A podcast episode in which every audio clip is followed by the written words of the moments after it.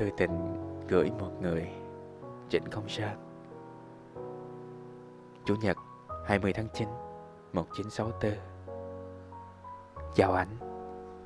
Buổi sáng Đà Lạt mưa, Trời lạnh lạnh Ở Đà Lạt chắc sẽ có rét nặng bân suốt mùa.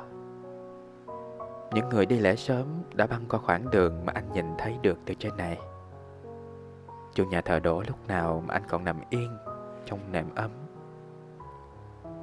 Trưa nay đã về lại bờ lao chốc nữa ra phố mua bị thư, Uống cà phê Và loanh quanh những đội dốc trải nhựa. Không như bà Lao Sao anh vẫn thích cái vẻ tráng lệ của những thành phố hơn, Anh à. Rồi ở đó tự đầy ải mình vào một cái buồn thú hơn.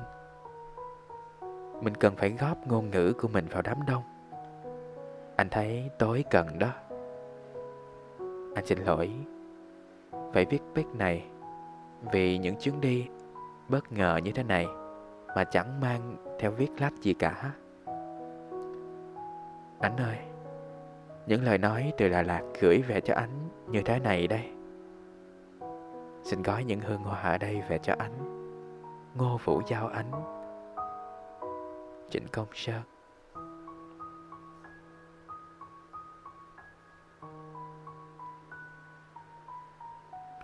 Ờ, chưa thích một xíu là cái từ big á Mà bác Sơn dùng có nghĩa là viết đột ngột, viết bất ngờ.